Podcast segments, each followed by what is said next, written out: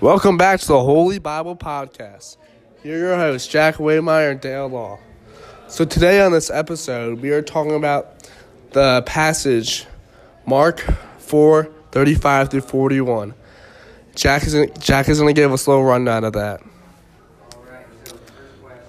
All right, so the summary of this passage is that Jesus and the disciples are on a boat they're crossing the Sea of Galilee when a violent storm starts. When a violent storm starts, when they're crossing the sea, the disciples wake Jesus and ask him why is he letting them perish. Then he told the sea to be still, be still and quiet. He rebuked the sea and exorcised the sea monster. And he asked and questioned the disciples why they have little faith in him. The disciples are then amazed that Jesus can do this, and he renews their faith. The message in this passage is that the disciples do not have enough faith in the person who they are following, Jesus. They need to start having faith in Jesus since they are the followers of him and the closest people to him. So today we are going to interview people two questions about how about uh, how they're going to give us an example of chaos in their life. And then after that, we're going to ask them who takes away the, the chaos, like Jesus did to the disciples.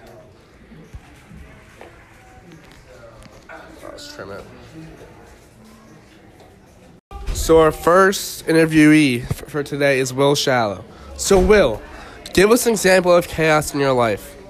Um, one example of chaos in my life would definitely be the pressures of doing drugs and uh, alcohol. A lot of the, my friends and people that are my age enjoy doing that stuff, and it's not always the answer to some of my problems. Then, Will, who do you look look for someone to help you get out of the situation?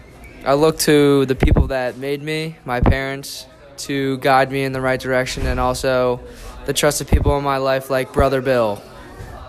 Thank you, Will. Ne- now to the next interviewee.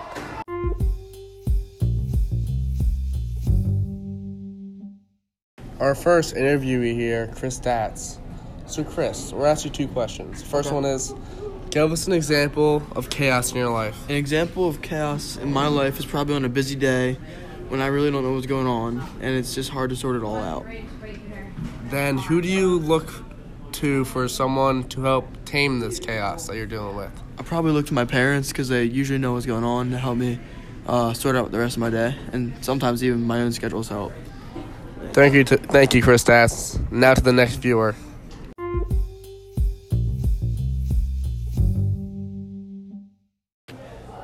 All right, for our third interviewee, we have Henry Fish. So, Henry, give us an example of chaos in your own life. So, my grandmother recently got diagnosed with cancer. So, that was an example of chaos in my life. Then, who do you look forward forward to to handle this chaos? Uh, usually, like my parents or like a teacher or, or like uh, somebody that's a guardian or something like that to help me in this time of chaos, to like comfort me and stuff. That's a great example, Henry. Thank you.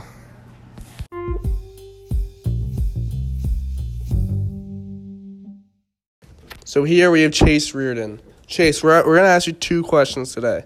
So the first one is give us an example of chaos in your life. Uh, one major example of chaos in my life is schoolwork. Because, you know, you're at school for seven hours a day, working hard, and then you go home very tired long after a long day, and you have like an hour and a half of homework. So, I mean, that puts a lot, that puts a big burden on your shoulders. I can relate to that. All right, so now who do you look to for someone to help you to eliminate this chaos in your life? Yeah, I look to my parents to help me with this chaos because uh, they're both educators, so you know they can easily help me with this homework. But I mean, they're always there for me in the hard time when it gets rough, and through the, all the hard times. Thank you, Chase. That was very relatable.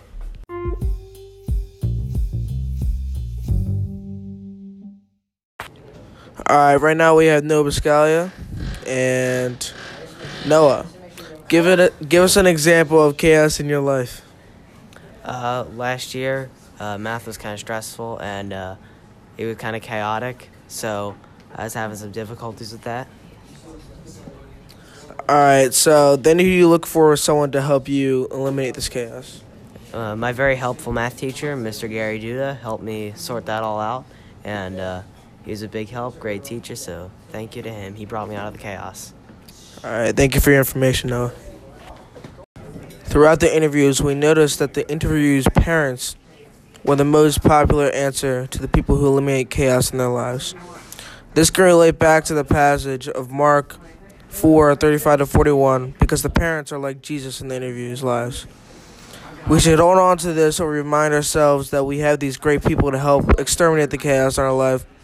So hold on to this wisdom and thank you and see you in the next episode. Peace.